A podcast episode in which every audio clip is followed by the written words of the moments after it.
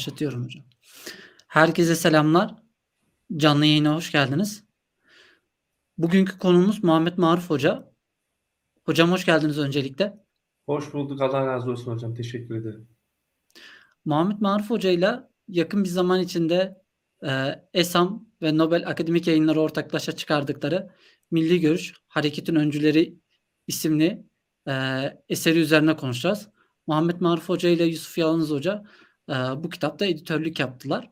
Kitabın ortaya çıkmasında büyük emek sarf ettiler. Ha, bu kitap için öncelikle kendilerine bir teşekkürü borç biliyorum. E, Muhammed Maruf Hoca'yı ben kısaca takdim etmek istiyorum kendisini. E, 1981 Ken, Kayseri doğumlu. 1997-99 yılında Kayseri Melik Gazi İmam Hatip Lisesi'nden mezun oldu. 2005 yılında Erciyes Üniversitesi İktisadi İdari Bilimler Fakültesi'nde lisans, lisans eğitimini tamamladı. Daha sonra 9 Eylül Üniversitesi'nde hem yüksek lisans hem de doktorasını yaptı. Yakın bir zamanda Yusuf Yalanız ile birlikte Milli Görüş Partileri ve Milli Görüş Hareketin Öncüleri isimli iki kitabın editörlüğünü üstlendiler. Bugün de hocamızla e, bu son çıkan kitap üzerinde e, bir yayın yapmış olacağız.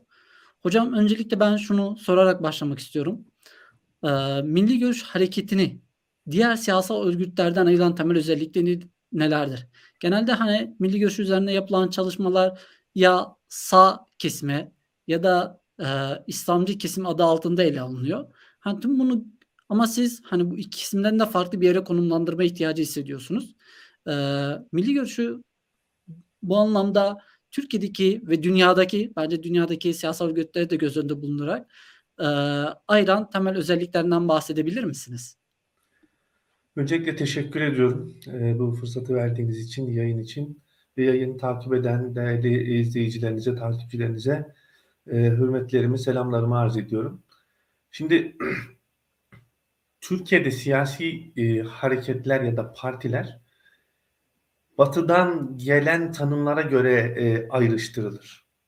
Batıdaki teorik tanımlar klasiktir, hepimiz biliriz. Sağ, sol, liberal, sosyalist gibi ayrımlar vardır. O ayrımlar üzerinde ya da işte milliyetçi gibi sağ, e, sağda bir ayrışma yapacak olursak bu klasik ayrımlar üzerinden tanımlanır Türkiye'deki siyasi partilerde. Ayrışmalar ona göre yapılır.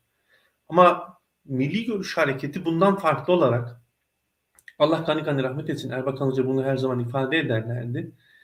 Bu topraklarda yaşayan e, medeniyetin inanç ve değerlerinden beslenmiş olarak bu toprakların insanları neye inanıyorsa buradaki medeniyetin değerleri neyse o kaynaktan çıkmış bir siyasi hareket olarak bu klasik tanımların bu batıdan gelmiş teorik tanımların tamamen dışında konumlanmış bu toprakların inançlarından beslenmiş bir hareket olarak ortaya çıkmıştır.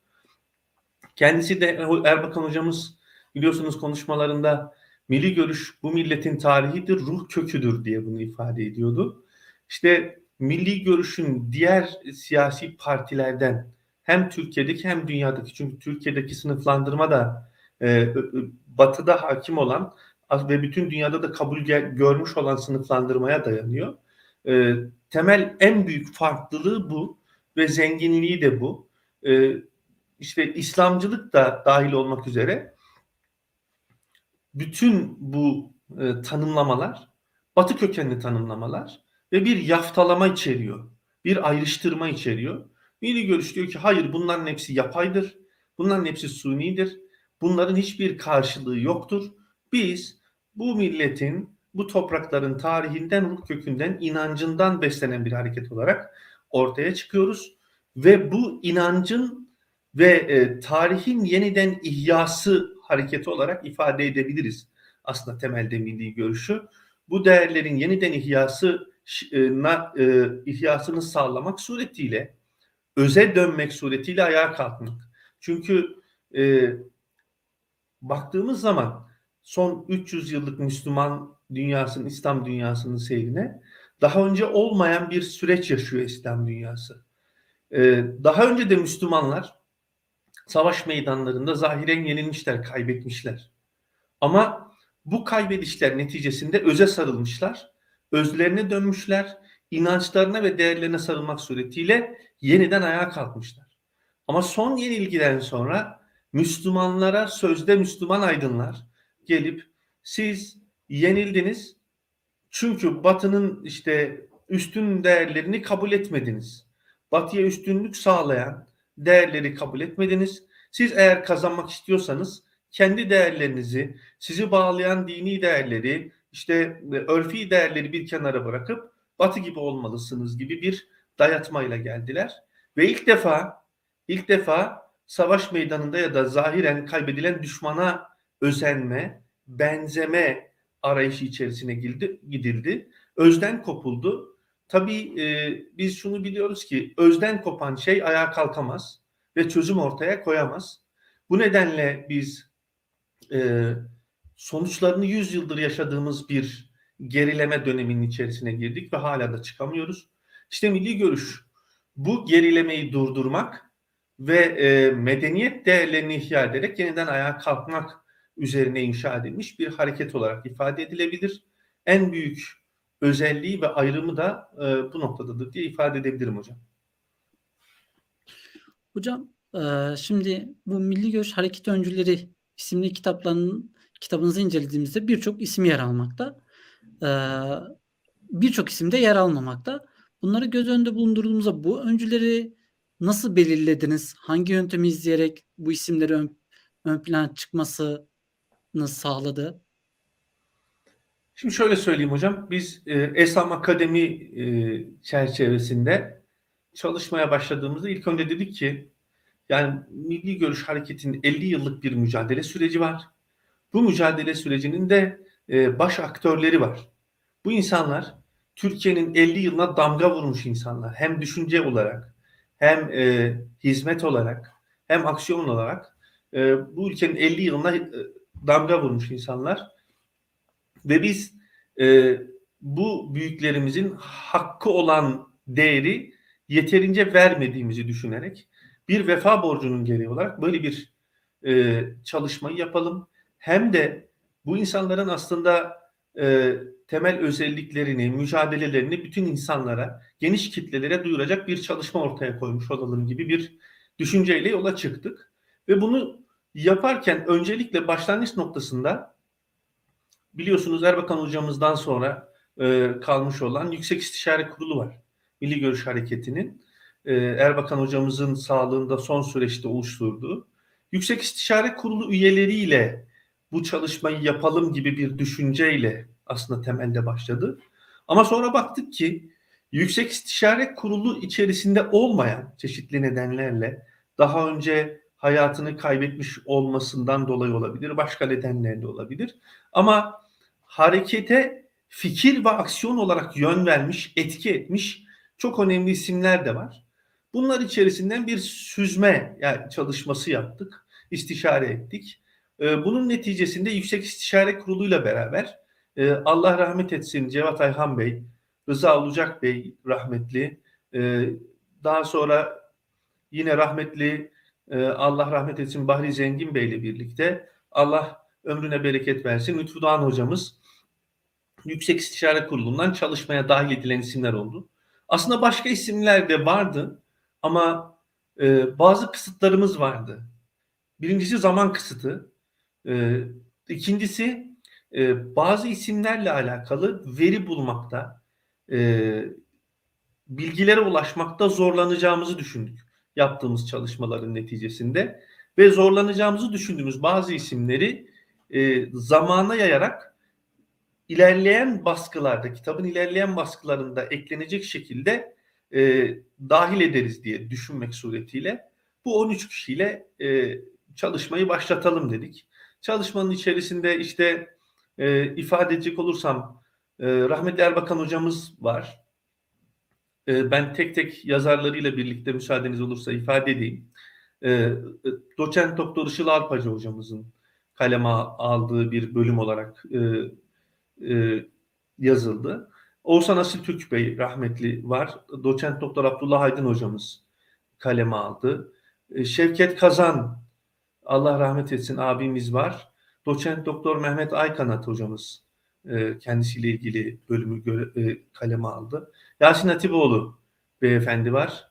E, siz e, teşekkür ediyoruz kaleme aldınız. Hüseyin Arslan hocamız kaleme aldı. Fehim Adak Bey vardı rahmetli. E, Mazlumar hocamız e, kaleme aldı bu bölümü. E, unuttuklarım olursa bana yardımcı olursanız sevinirim devam edeceğim ama Ahmet Tekdal Bey vardı. Enes Simit kardeşimiz e, orada kaleme aldı bu bölümü. Ömer Aslan kardeşimiz Lütfü Doğan hocamızla ilgili bölümü e, kaleme aldı. Bendeniz Temel Karamollaoğlu Bey, Saadet Partisi Genel Başkanı ve Yüksek İstişare Kurulu Başkanı Sayın Temel Karamollaoğlu Beyefendi ile ilgili bölümü kaleme aldım. E, Rıza Olacak Bey'i Doktor e, Furkan Kesikbaş hocamız kaleme aldı. Rıza Olacak Bey ile ilgili rahmetli büyüğümüzle ilgili bölümü. Ee, yine rahmetli Cevat Ayhan Bey ile ilgili bölümü doçent doktor Nurullah Altıntaş hocamız e, kaleme aldılar. Şöyle baktığımda Bahri Zengin Bey ile ilgili bölümü de doktor Halil İbrahim Uzun hocamız kaleme aldılar. Hatırladığım herhalde bütün isimleri saydım. E, bu bölümlerden oluşan bir e, kitap oldu. Kitabın tamamlanmasından sonra işte yeni baskılar için çalışmalarımız devam ediyor.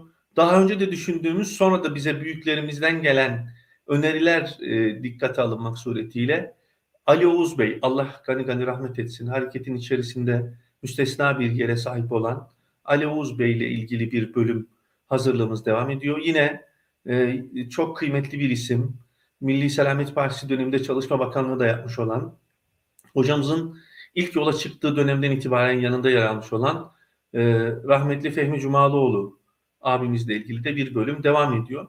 Başka isimler de e, var tabii çok kıymetli, harekette çok önemli katkılar olan. E, o isimlerle ilgili çalışmaları da inşallah ilerleyen e, süreçte baskılarda dahil etmek suretiyle e, daha da genişletmeyi planlıyoruz nasip olursa. Hocam şimdi Milli Görüş Hareketi'nin göz önünde bulundurduğumuzda 50 küsur yıl, yıldır e, siyasi olarak arenada e, söz hakkına sahip önemli e, siyasal örgütlerden, yapılardan bir tanesi. Hem sivil toplum kuruluşlarıyla hem de siyasal partileriyle. E, ve hani bu tarihin göz önünde bulundur- bulundurduğumuzda parti veya e, sivil toplum kuruluşları e, bir şekilde hareketten ayrılanlar da oldu. Peki hani bu Milli Görüş Hareketi'nin sonuçta e, kurucularından olup ya da ilk dönemlerde içinde yer alıp daha sonra ayrılan kişileri de e, bu kitapta yer verdiniz mi ya da ileriki çalışmalarda yer vermeyi düşünüyor musunuz? Şimdi hocam şöyle yani temel kriterlerimizden bir tanesi tabii ki e, hareketin başlangıcında yer alan isimler olmasına dikkat ettik. Yani burada yazdığımız isimlerin birçoğu Erbakan hocamızla beraber yola çıkmış. Ama sonrasında kendisiyle beraber milli görüşün 50 yıllık e, zorlu mücadelesinin içerisinde yer almış isimler. Zaten yola çıkan isimlerden e, harekete etki eden isimlerden diyeyim. Yani e, bir takım gelenler işte Milli Nizam Partisi döneminde, Milli Selamet Partisi döneminde dışarıdan katılanlar olmuş. İşte belli dönemlerde e, ortaklık yapılanlar olmuş. E, siyasi bir takım manevralarla gelip gidenler olmuş. Ama bunları kastetmiyorum. Hareketin mücadelesini etki eden isimler içerisinden sonrasında ayrılan çok az isim var zaten. Ama bizim temel kriterimiz milli görüş hareketinin mücadelesi içerisinde 50 yıllık bir mücadele var. Çok zorlu bir mücadele, çok badireli bir mücadele. Ee, yani engelleme noktasında birçok e, çalışma var. Engellenmeye çalışılıyor, önü kesilmeye çalışılıyor. Sadece engelleme değil, meşruiyet zemininin dışarısına itme çalışmaları var. Bütün bunlara rağmen meşruiyet zemini içerisinde kalarak zorlu bir mücadele verilmiş. Özür diliyorum. Bu mücadeleye fikir ve aksiyon bağlamında etkisi olan isimleri e, biz bu kitabın içerisine koymaya çalıştık. Dolayısıyla e, zaman içerisinde yolda bırakmış ya da başka yöne gitmiş olan insanların bu noktada hani çok da fikri ve aksiyon anlamında etkiler olduğunu söylemek benim kanaatimde çok mümkün değil. O yüzden de e, böyle bir e, şeyi dahil etmedik. Böyle bir kesimi çalışmanın içerisine dahil etmedik. Önemli olan harekete etkisi ve e, hareketin bugün geldiği noktadaki katkıları diye düşündük. Böyle baktığımız için de söylediğiniz bir gibi birkaç kişi aklıma geliyor benim. Onları da dahil etmeyi düşünmedik açıkçası. Hocam peki e, kitap sadece bu öncülerin biyografisinden mi oluşmakta yoksa fikirlerine veya Türk siyasi hayatına katkılarından da bahsediliyor mu kitapta? Hocam şöyle bir mantıkla yazdık. Ben onu açıkça ifade edeyim. Şimdi e, aile hayatı ve çocukluğu, eğitim hayatı, iş hayatı yer aldı kitabın içerisinde ama ağırlık, nispi olarak ağırlık siyasi mücadeleleri olarak verildi. Yani e, Milli Görüş Hareketi içerisinde ne hangi görevlerde bulunmuşlar, nasıl katkı sağlamışlar, nasıl etki etmişler, e, Erbakan hocamızla nasıl tanışmışlar, e, onunla yaptığı çalışmalarda e, neler yaşanmış, bazı anekdotlar da olacak şekilde e, harekete etkileri ve mücadeleleri ağırlıkta olacak şekilde planlanmış bir e, genel itibariyle e, taslak var. Onun üzerinden gittik. Zaten bütün e, kitabı yazan, e, katkı sağlayan değerli arkadaşlarımıza e, bir şey gönderdik. Bir taslak gönderdik. Bir şablon gönderdik. Bu şablon üzerinden çalışılmasını rica ediyoruz dedik. Herkes kendi özgün katkısını sağladı elbette. Ona çok müdahil olmamaya gayret ettik. Ama e, genel bakış açısı nispi olarak, ağırlıklı olarak siyasi hayata ve milli görüş hareketine katkıları, o mücadele içerisinde yaşadıkları ve yaptıkları üzerine e, diye ifade edebilirim temel olarak. Hocam e, hareketin tüm bu öncülerini göz önünde bulundurduğumuzda genel olarak hangi ortak özellikleri ortaya çıkıyor? Sonuçta bu kişiler e, Türk siyasi hayatına damgasını vurmuş ve Türk siyasi hayatına önemli kırılma noktaları meydana getirmiş bir hareketin öncüleri. Ve hani yıllar boyu Türk siyasi tarihi ele alındığı müddetçe bu kişilerden ister istemez bahsedilecek ve katkıları ele alınacak. Bunların ortak özellikleri nelerdir hocam? Şimdi önce şunu söyleyeyim. Yani biz hem Türkiye, Türk insanı olarak hem de milli görüşün sonraki nesilleri olarak bu e, hareketin öncülerine gerekli ihtimamı göstermiyoruz benim kanaatimce. Gerekli hak ettikleri e, saygıyı ve değeri görmüyorlar bence. Çünkü baktığımızda birincisi gördüğüm en önemli şey kendi alanlarında muazzam bir yeterlilik sahibi insanlar. Yani her biri kendi alanlarında inanılmaz bir yeterliliğe sahipler. Bir derya nispetindeler. Baktığınız zaman kendi alanlarında kendilerini ispatlamış, çok önemli görevler yapmış. Siyasi hayatta işte milletvekilliği, bakanlık gibi yaptıkları görevlerin her birinde de çok büyük başarılar elde etmiş ve bunları yaptıktan sonra da siyasi mücadelelerin içerisinde normal hayatları içerisinde tevazu dolu sıradan bir insan gibi yaşamaya devam etmiş insanlar. Yani e, bakıyorsunuz Türkiye siyasetinde çok nadir örnekleri var bu insanların kıymet olarak. E, bilgi birikim olarak bu kadar birikimli, bu kadar ülkeye hizmet etmiş, önemli görevlerde bulunmuş ama dönüp e, hayatına baktığınızda bu kadar tevazu içerisinde yaşayan, hiçbir e, dünyaya meyli olmadan, dünyevi olarak kendisine hiçbir şey sağlamadan yoluna devam etmiş çok az insan vardır. Yani bakıyoruz Allah gani gani rahmet etsin işte dünyasını değiştirenlerin her biri işte bakanlık yapmış, çok önemli milletvekillikleri yapmış, birçok görevlerde bulunmuşlar. Her biri çok tevazu içerisinde yaşıyorlar. Ve ben Deniz bu isimlerden bir kısmıyla e, çalışma, yolculuk yapma, istifade etme şansı yaşadım. Bu benim için bir şükür sebebidir. Her biri bir okul. Çok ciddi anlamda söylüyorum. Her biri bir okul olan çok kıymetli isimler. Yani e, ben birçok yerde e, bazı anekdotları anlatıyorum.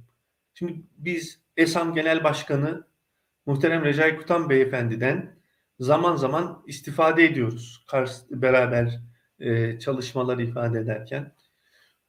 Türkiye'nin 1960'tan itibaren yaşadığı bütün süreçlere hakim, bütün süreçlerde yaşananları tek tek tahlil eden ve oradan çıkarılması gereken dersleri bilen ve kendisine sonra gelen kuşağa anlatan bir okul gibi. İnanılmaz derecede istifade ediyoruz. Yani ben hani bir insan kaç kaç tane doktora yapsa yani 4-5 tane doktora bitirse emin olun Recai Bey ile birkaç günde birkaç ayda öğrendiklerini öğrenemez benim kanaatimce. Gerçekten bir okul gibiler. Sadece bilgi anlamında değil yaşantı anlamında da öyleler. İnanılmaz e, zamanın idrakiyle anlaşılabilecek insanlar değil benim kanaatimce. Dışarıdan baktığınız zaman. Çok zamanın üstünde bir idrak ve fedakarlıkla mücadele eden ve her şeylerini inandıkları davaya adamış insanlar her biri bakıyorsunuz. Yani e, ben bazı yerlerde e, anlatıyorum bunları ama burada da müsaadeniz olursa ifade edeyim. Mesela Şevket Kazan Bey'le Allah gani gani rahmet etsin. Birkaç defa yolculuk yapma şansım oldu. Dünyaya bizden çok farklı bakıyorlar. Normal insanlardan. Gerçekten bunu görüyorsunuz. Yani bir e, Boğaz'da bir yalıda bir cemaatin e, şeyhinin yalısında oturuyorduk. Şevket Bey de vardı. İşte e, şey tarafına, Trakya tarafına gidecektik. Boğaz manzarası var. E, çok rahat minderler, her şey çok güzel falan. Şevket Bey döndü dedi ki oğlum kalk gidelim. Bize tozlu yollar gerek dedi. Ben böyle kala kaldım yani. Çok şey başka bir dünyaları vardı.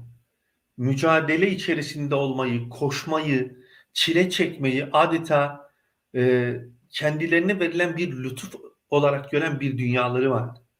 50 yıllık bir mücadele içerisinde her şeyi yaşamış ve ne e, mücadeleyi, davayı ne de davanın liderini yarı yolda bırakmamış diyoruz baktığımızda. Değil mi? Bu insanlarla ilgili konuşurken. Ama en basit tasavvurlarında bile kimseyi yolda bırakmamak olan insanlardı bunlar. Yine Allah rahmet etsin Şevket Bey'le bir yoldan dönüyorduk. Ben işte Keçiören'de bir yere Akköprü mevkisi var Ankara'da. Oraya geldik. Ben dedim efendim şimdi benim evim Keçiören'de. Buraya da çok yakın. Siz beni burada bırakın yolu değiştirmeyin siz devam edin dedim. Hani yorulmasınlar diye. Bana böyle döndü dedi ki olur mu evladım? İnsan yol arkadaşını yolda bırakır mı dedi. Yani bir en basit yolculukta bile bir beş dakikalık mesafeye gidecek bir insanı bile yarı yolda bırakmaktan imtina edecek derecede e, vefaya, bağlılığa, ahde e, vefa göstermeye düşkün olan hayata bizden ben çok şaşırdım yani çok anlamakta zor üzerinde çok düşündüm. 5 dakikalık yol için bu kadar hassas olma üzerinde. Bize çok şey geliyor, basit geliyor ama gerçekten üzerinde çok düşünülmesi gereken bir şey olduğu kanaatindeyim.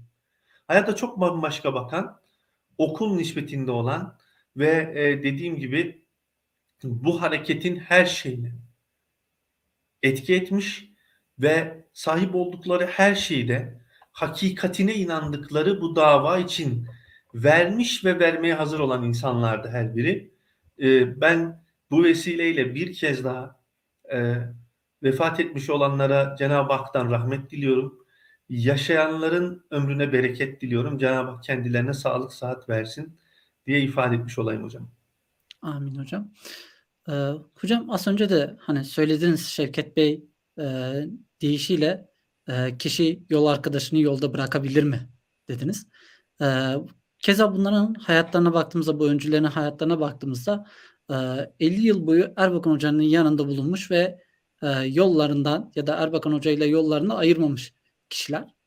E, hatta Erbakan Hoca'nın vefatından sonra e, kaleme alınan birçok köşe yazısında en çok vurgulanan şey e, yanındakilerin kendisine duyduğu vefa ve sadakat duygusuydu.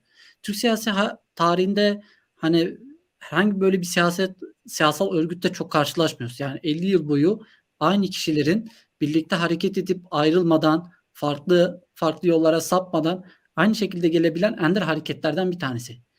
Bu süreci göz önünde bulundurduğumuzda hareketin e, öncülerinin e, hareketten ayrılmamalarını neye bağlıyorsunuz? Neden böyle bir kopukluk yaşanmadı? Diğerlerinde böyle kopukluklar yaşanırken? Şimdi önce şunu söyleyeyim birincisi. Yani bu isimlerin bağlılıklarını tam doğru konumlandıramıyoruz kanaatindeyim.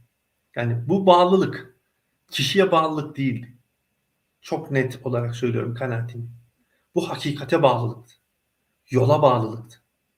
Yola vefa, hakikate vefa gösterdiler. Yani Erbakan Hoca'ya hep söylüyorlar. Erbakan Hoca'nın yanındaki isimler ondan hiç ayrılmadılar. Kişiye bağlı olanlar bir kişisel beklentiyle bağlı. Ama bu isimlerin hiçbirisi bir kişisel beklentiyle hareket eden isimler değil. Bu e, büyükler, bu isimler Erbakan Hoca'ya da hakikat yolunda önünde yürüdüğü için, önlerinde yürüdüğü için bağlılık gösterdiler. Kişisel bir bağlılık değildi bu. Bu davaya, hakikate, doğru olan şeye, hakka bağlılıktı. Daha doğrusu hakka bağlılıktı, vefaydı bu gösterdikleri şey. Yoksa yani baktığınız zaman burada öncü diye ifade ettiğiniz isimler Erbakan Hoca'ya hareketin içerisinde en çok itiraz eden isimlerdir. Eğer Erbakan Hoca bu yürülen yolun hakikatinden ayrılmış olsaydı ona kişisel bağlılık göstermezlerdi kesinlikle. Ama Erbakan Hoca istikamet üzere önlerinde yürüdükleri yola liderlik ettiği için onun etrafında hep bulundular. Bakıyorsunuz yani ben birçok kişiden de dinledim bunu. Kendim de bizatihi müşahede ettim. Erbakan Hoca bir şey söylediğinde ona en çok itiraz eden isimler bu öncü isimlerdi. En sakin olarak bildiğimiz isimler bile mesela Allah ömrüne bereket versin Recai Kutan Beyefendi. Şimdi en sakin olarak bilinen isimler bile Erbakan Hoca'ya en fazla itiraz eden isimlerdi. Ama o hakikat dairesi içerisinde yürümeye devam ettiği sürece hoca istişaresini yapıp bir karar aldıktan sonra onunla beraber o kararın arkasında her şeylerini vererek yürüyen insanlardı.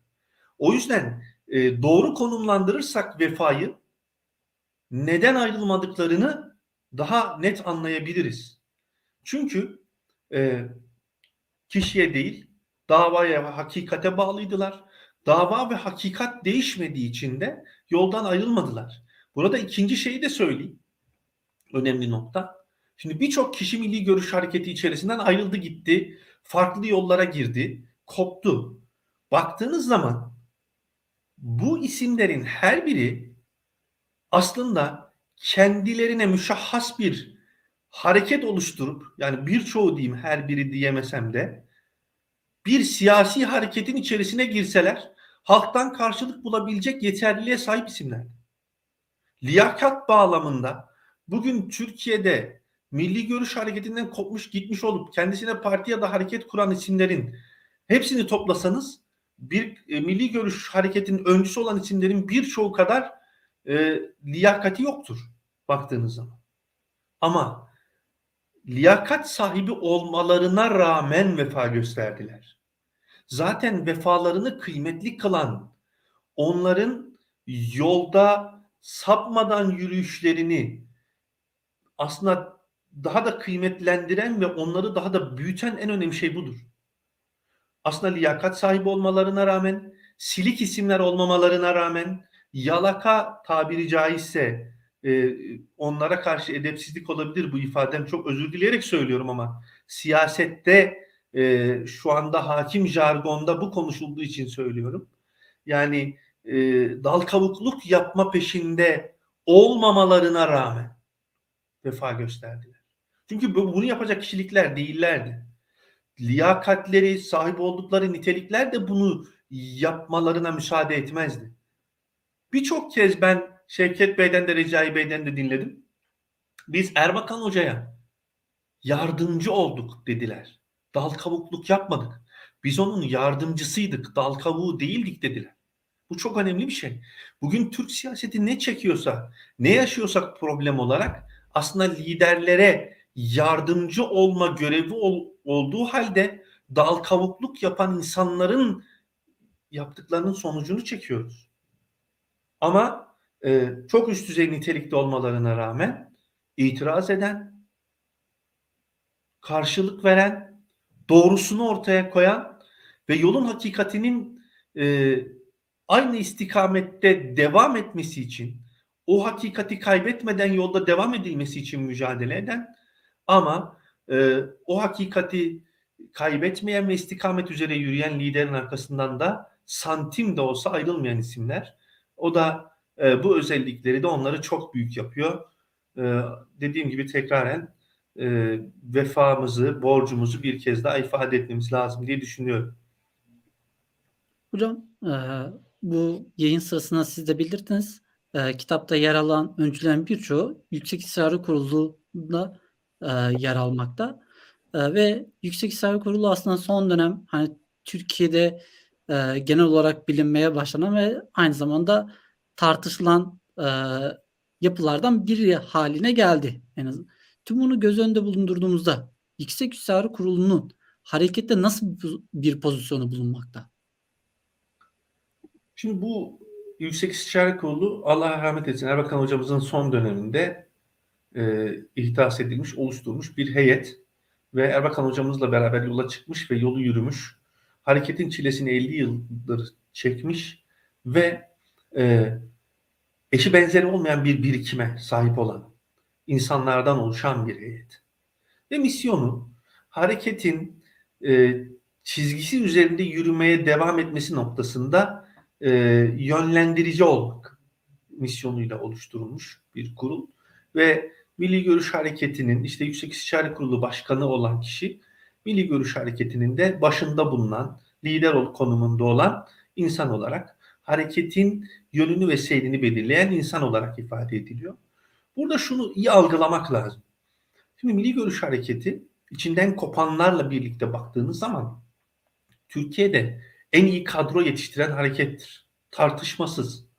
Yani e, Türkiye'yi belki e, çok uzun bir süreçten beri yani Turgut Özal'ı da içine alırsanız daha sonraki süreci de içine alırsanız Milli Görüş Hareketi içerisinde yetişmiş o, ama ayrılmış gitmiş olan insanlar yönetiyor.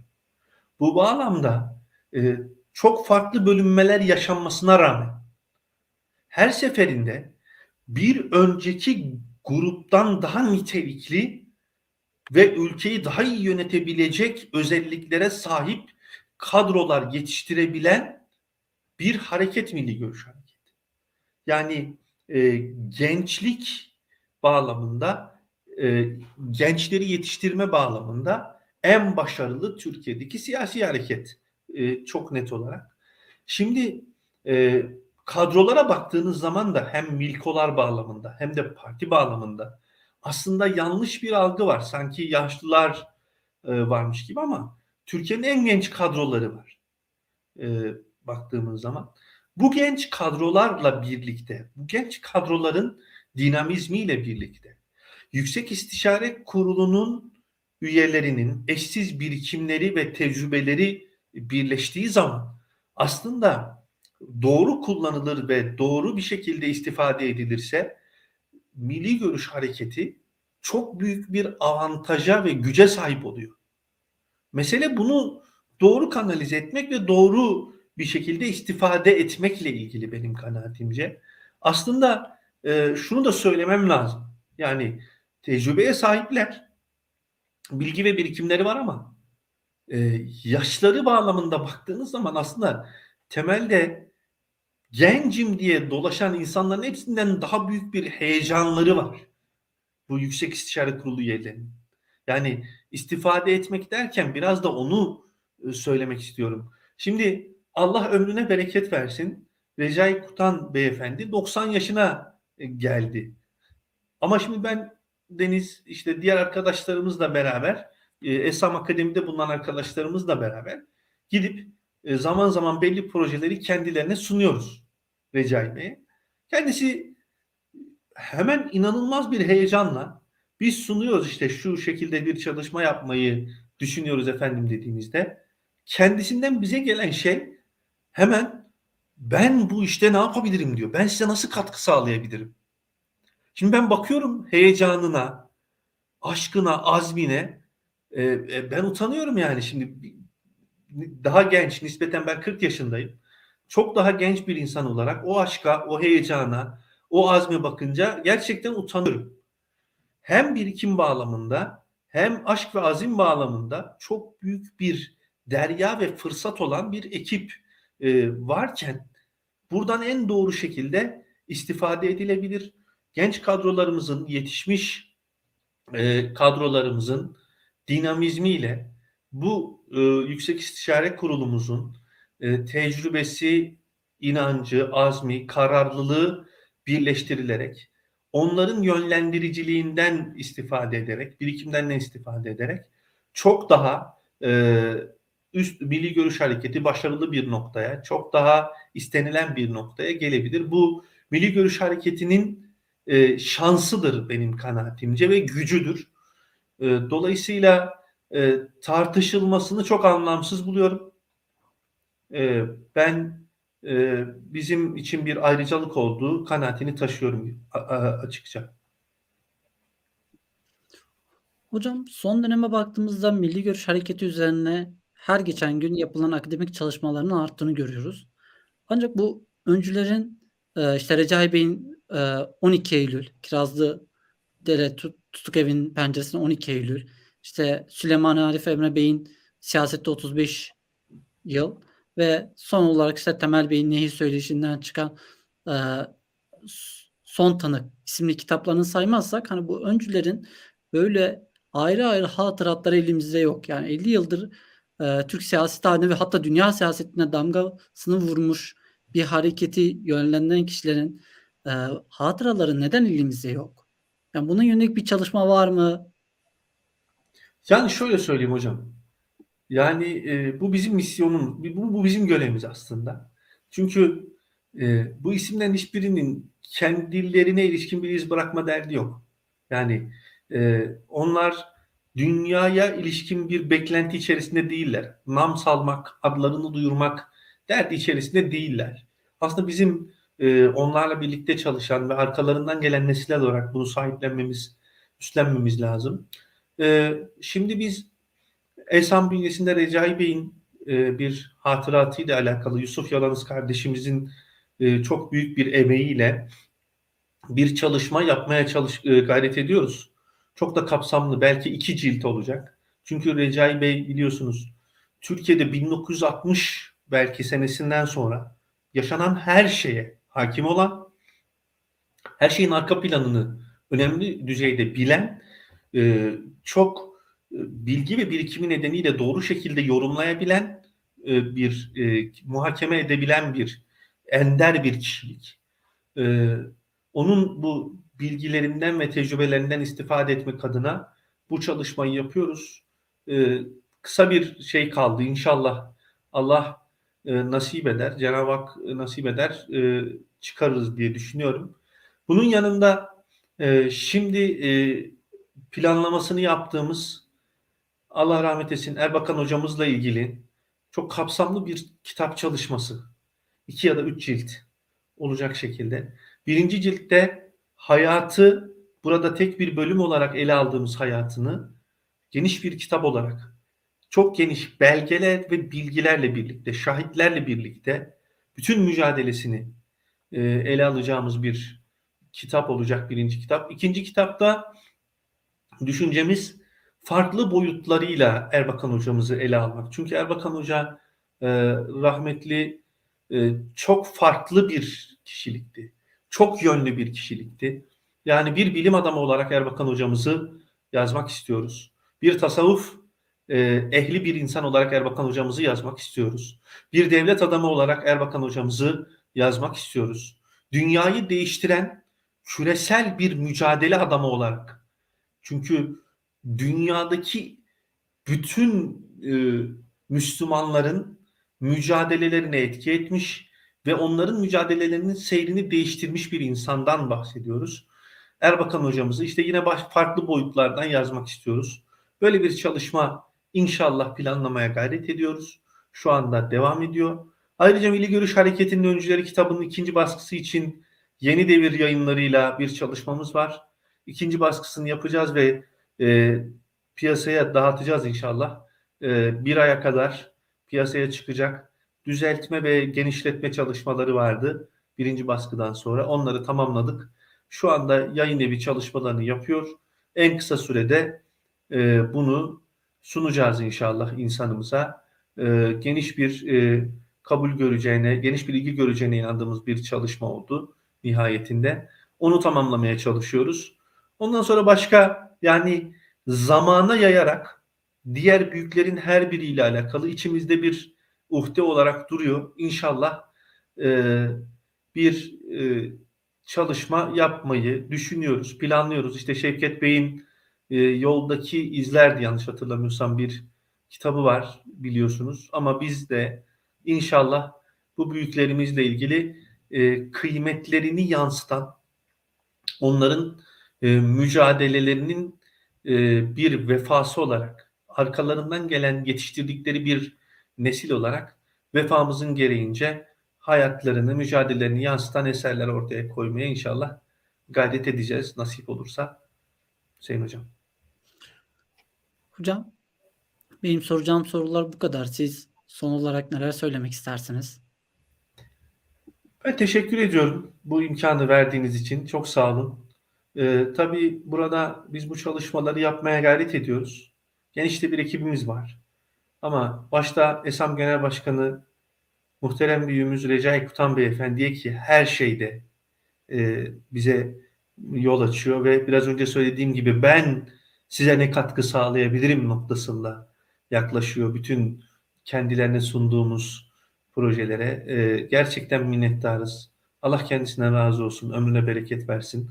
Hesam Genel Sekreteri Atike Ağda Beyefendiye, birlikte çalıştığımız e, doçent doktor Abdullah Aydın, doçent doktor Bekir Gündoğmuş, doktor Halil İbrahim Uzun Beyefendiye, yine birlikte kitabın editoryal çalışmalarını yürüttüğümüz Yusuf Yalanız kardeşimize ve kitabın bölümlerini yazan siz de yanımda karşımda olduğunuz için size ve diğer bütün arkadaşlarımıza hasreten teşekkür ediyorum. Ve bizi takip eden e, izleyicilerinizden, takipçilerinizden de çalışmalarda e, hem isteğimizin hem heyecanımızın hem azmimizin artması için dua bekliyorum. Ee, tekraren bu imkanı sunduğunuz için teşekkür eder. Hayırlı günler dilerim hocam. Hocam ben hem katılımınızdan dolayı hem de e, hem akademik hem de Milli Görüş Hareketi mensupları için çok değerli bir katkı olan bu kitabı sunduğunuz için teşekkür ediyorum.